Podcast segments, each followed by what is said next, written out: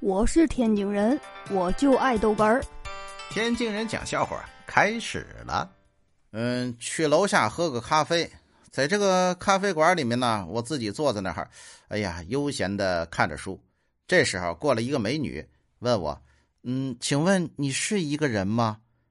哎呦，我当时那个心情啊，这是有艳遇呀！我赶紧就说：“啊，对对呀，我是一个人。”哦。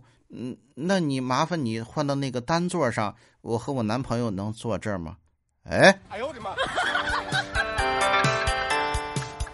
哎，我跟你说啊，我们试过床上，也试过椅子上，也试过沙发上，呃，还试过厨房上，甚至防盗门外呀，楼道里。啊，这么生猛吗？不，这不连邻居的 WiFi 吗？哦，连 WiFi 啊。那可不连 WiFi 呗？你觉得呢？我觉得也是连 WiFi。哎呦我的妈！